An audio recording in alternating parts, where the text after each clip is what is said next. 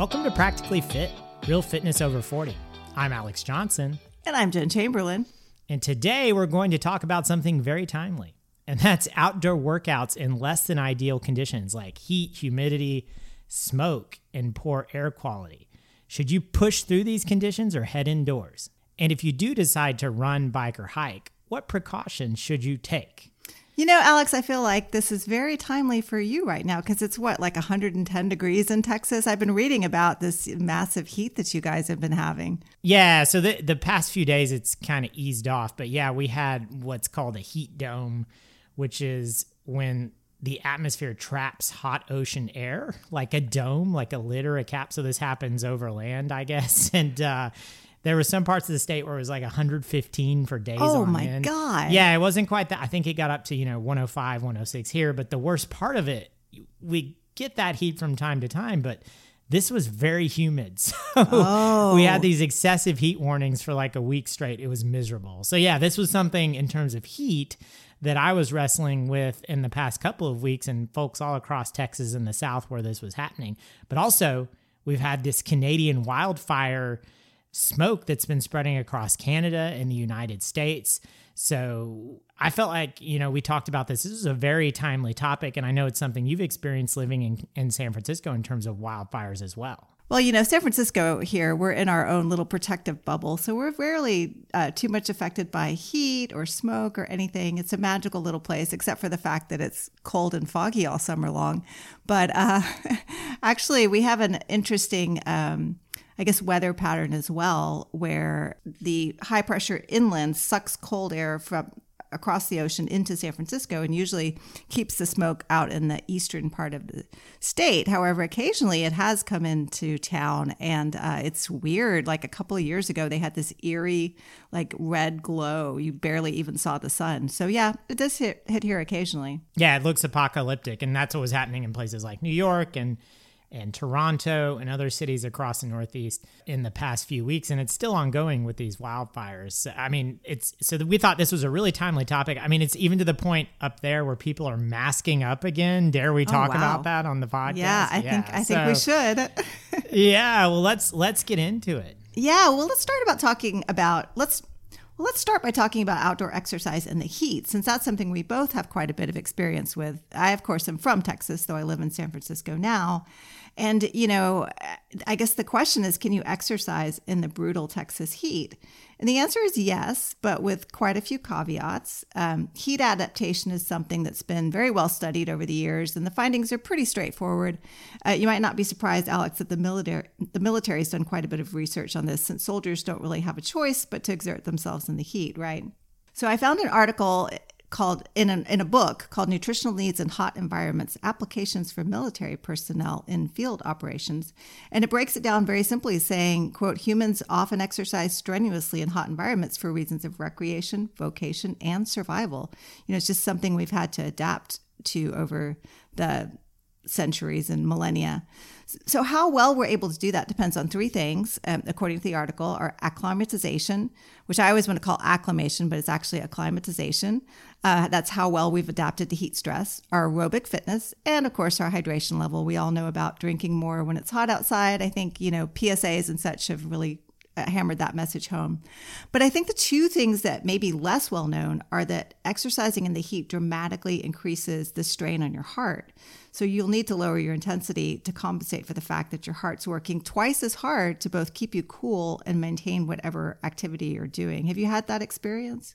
Yeah, absolutely. And I know you and I used to go running at lunch at work some days and it would be 98 degrees. And so, yeah, I think living in Texas, this is just uh, reality. Maybe not the best to go out at noon in the, in the in the heat of the day and do this, but sometimes you just you just do it. And this is really interesting subject for me as well. The acclimatization. I think having lived here all my life, I feel like I'm relatively well adapted to the mm-hmm. heat. And I never really thought much about it until I married someone who's from England, where mm-hmm. it's not this hot mm. generally. So I see that difference when we're exercising this time of year. She really doesn't like it.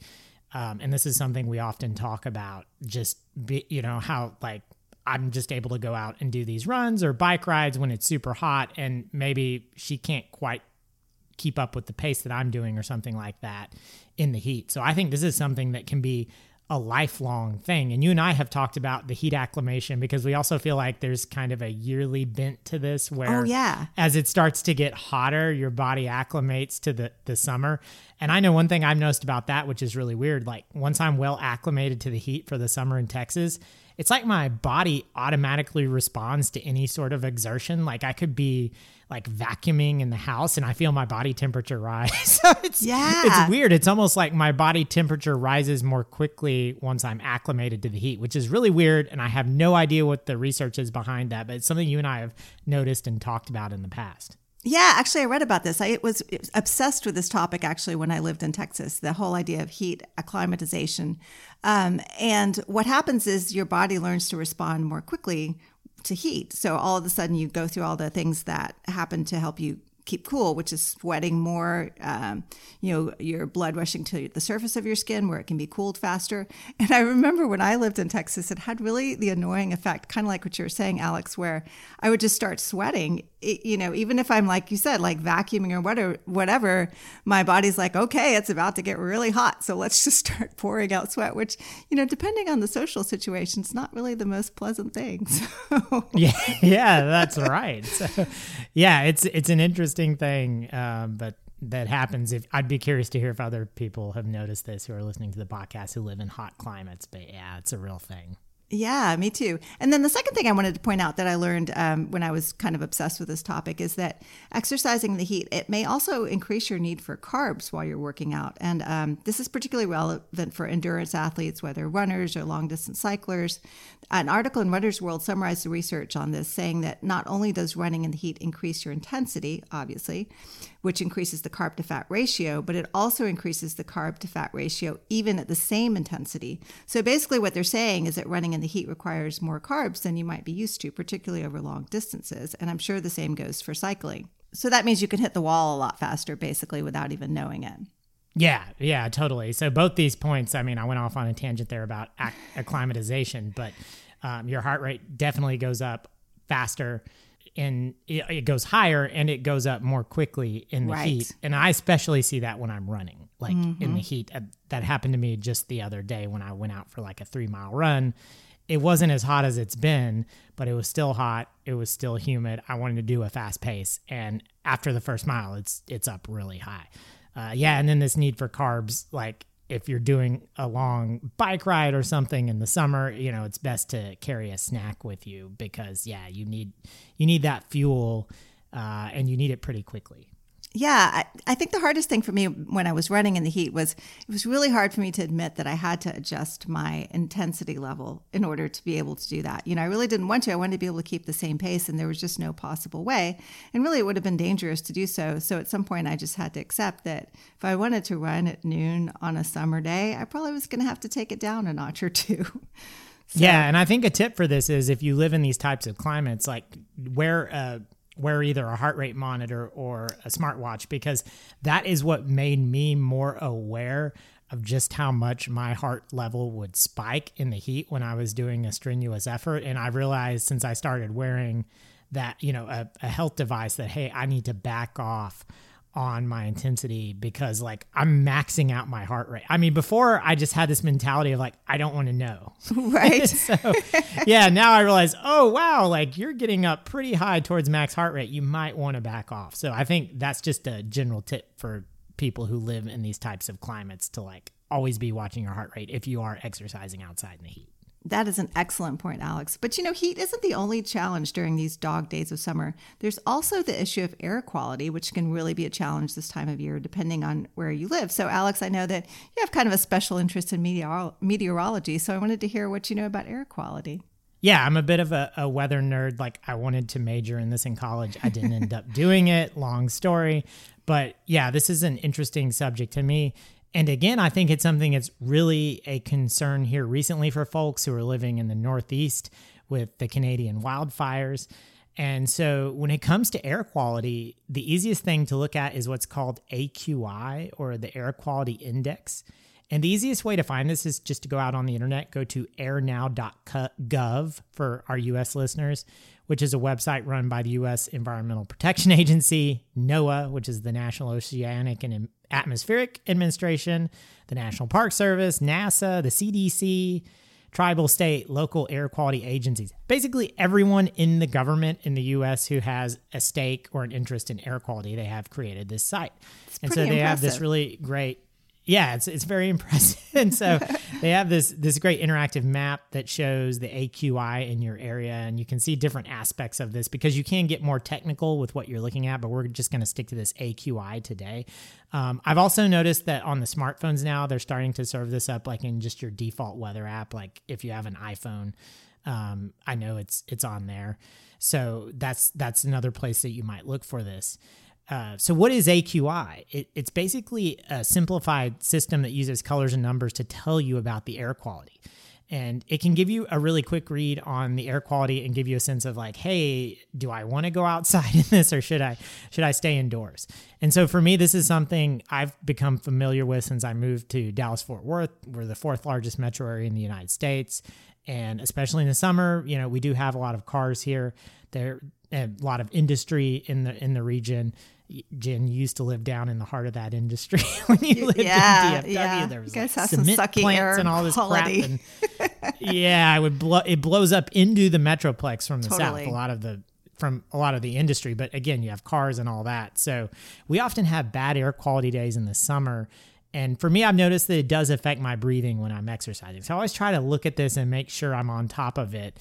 And there's the scale's really pretty simple. It has numbers and colors, and then a word that describes each sort of level. So if the AQI is 0 to 50, that's green, that's good.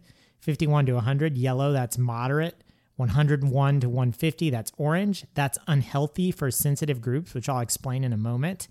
And then after that, you start to get into these unhealthier levels. Red is unhealthy, purple is very unhealthy, maroon is hazardous, and this thing goes all the way up to 500. I mean, I've never seen a maroon. I don't even think I've seen a purple here. I don't know what it would take to get to that, and I don't think they've even gotten to that with the Canadian wildfires. So I'm kind of afraid to know what would have to be in the air to have that sort of uh, air quality.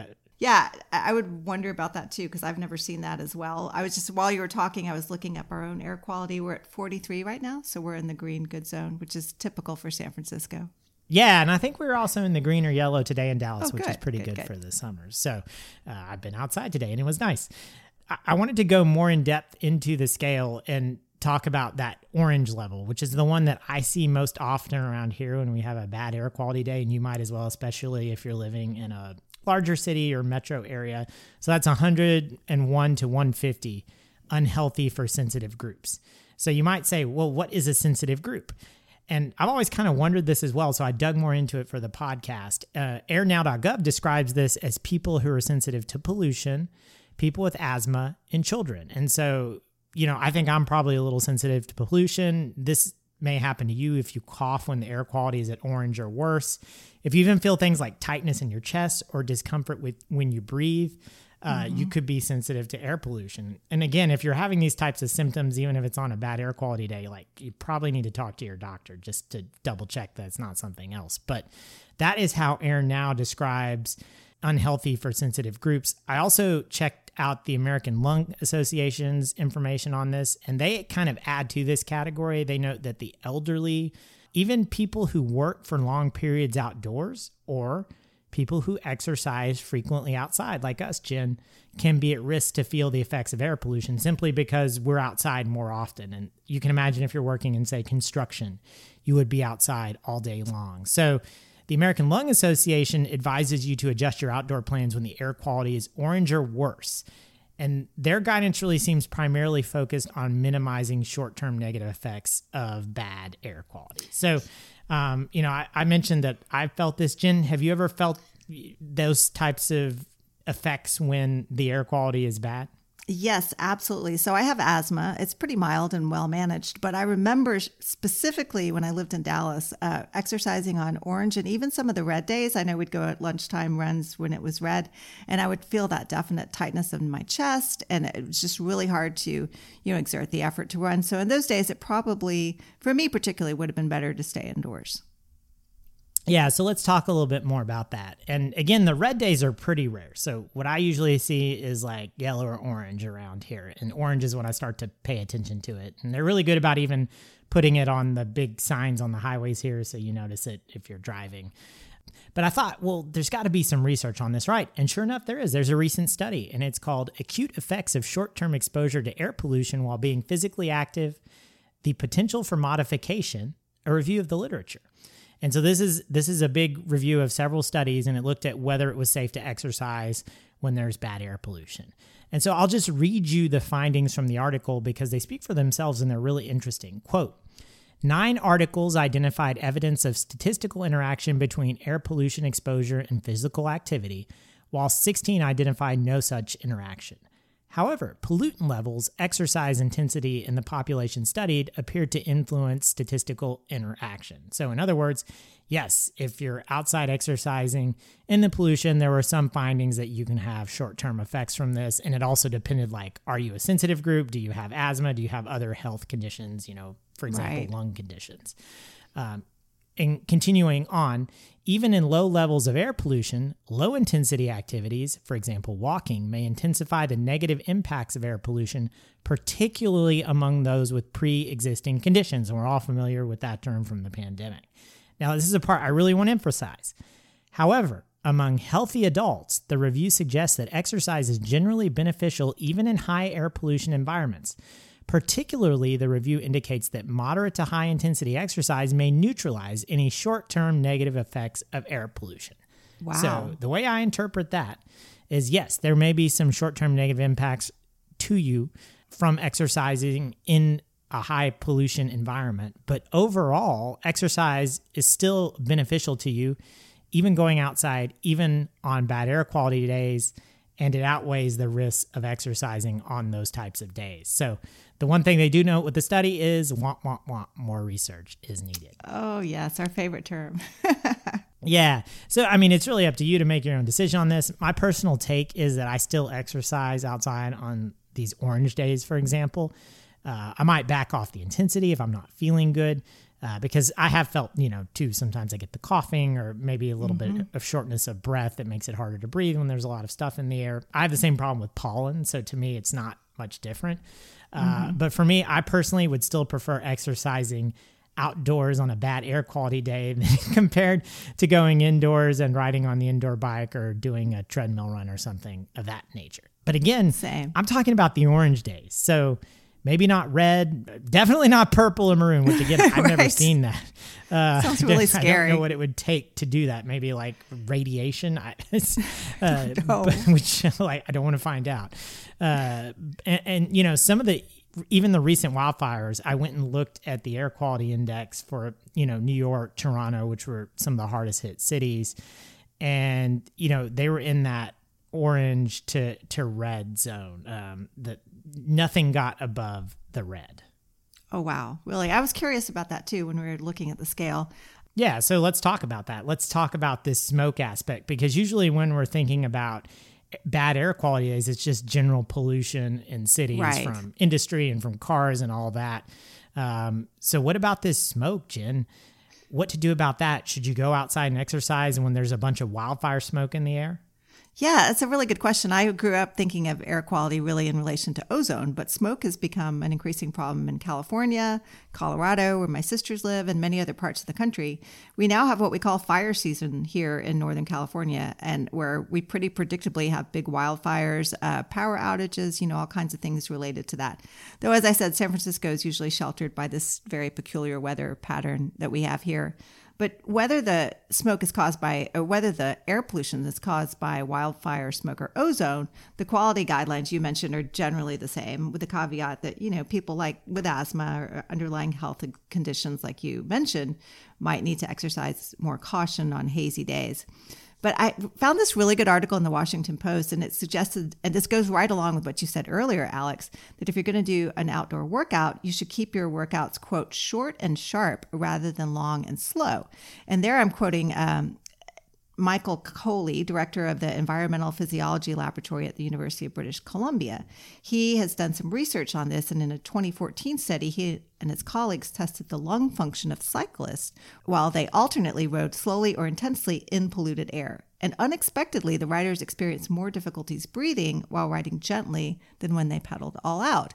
And he himself said this, the findings were surprising and they don't know exactly why, but they think it had to do with just reducing the overall exposure level and perhaps those beneficial aspects that high intensity exercise could have. So it's really interesting. And, you know, back to the more study is needed, but I think it's an area where they might, you know, learn more over time. Yeah, and I saw very similar guidance in terms of keeping it shorter and maybe faster if you're running, mm-hmm. for example, or cycling, as opposed to long and slow. So that seems to be a theme.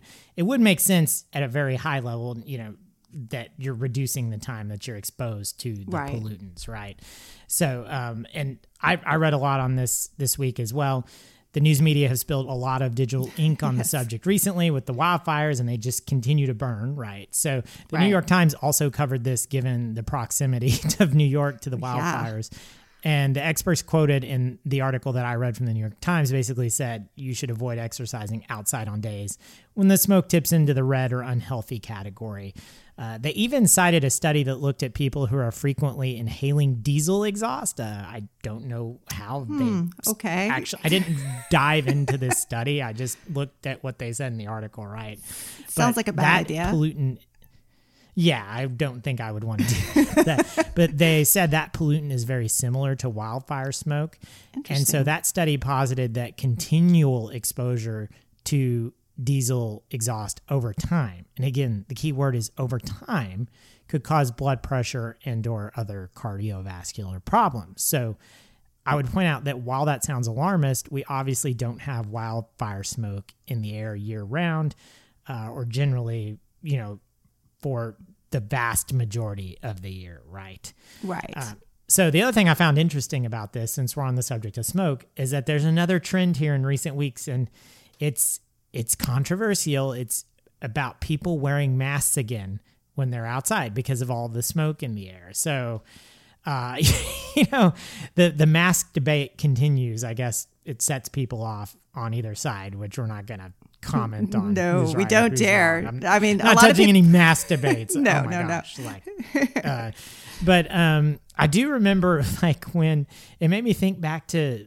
early 2020 at the very onset of the pandemic and when we didn't really know how coronavirus spread right like you just thought i could go outside and you know i'm very health anxious so i'm like i don't right. want any part of this uh, i just thought like i could be outside and walk by somebody and get it which as we know now is like highly unlikely right right like, it takes more extended exposure but i remember like at the very beginning of the pandemic i was like exercising outside in a mask oh yeah, me too. If, if I went walking or running in the park, or even like I did it riding my bike, which like it's hilarious to think about now. And I even yeah. ordered this mask from uh, Amazon. I remember, and so I thought, well, let's let's look into the science behind this. And so yes, very clear studies show that an N95 mask, for example, can filter out some of these harmful pollutants that we've been talking about today. The uh, even you know wildfire smoke and and other things that are in the air from general pollution. But the thing to remember about that, um, if you choose to do that, is that exercising with a mask isn't easy. And Runner's mm-hmm. World had even written an article about this during the onset of the pandemic. I thought it was interesting because at the top of the article, it's sort of like a digital relic. It said, "This situation is rapidly changing." You know, oh wow, like May of 2020 or something. Uh, and so this is when people, especially in like highly populated areas like New York, for example, were out exercising with masks on. The thing about this is it restricts your ability to breathe um, and it increases your heart rate if you're exercising with a mask on. So interestingly, that can give you some benefits over time from a cardio standpoint. And of course, there are even people who train in mass as like a training technique, right?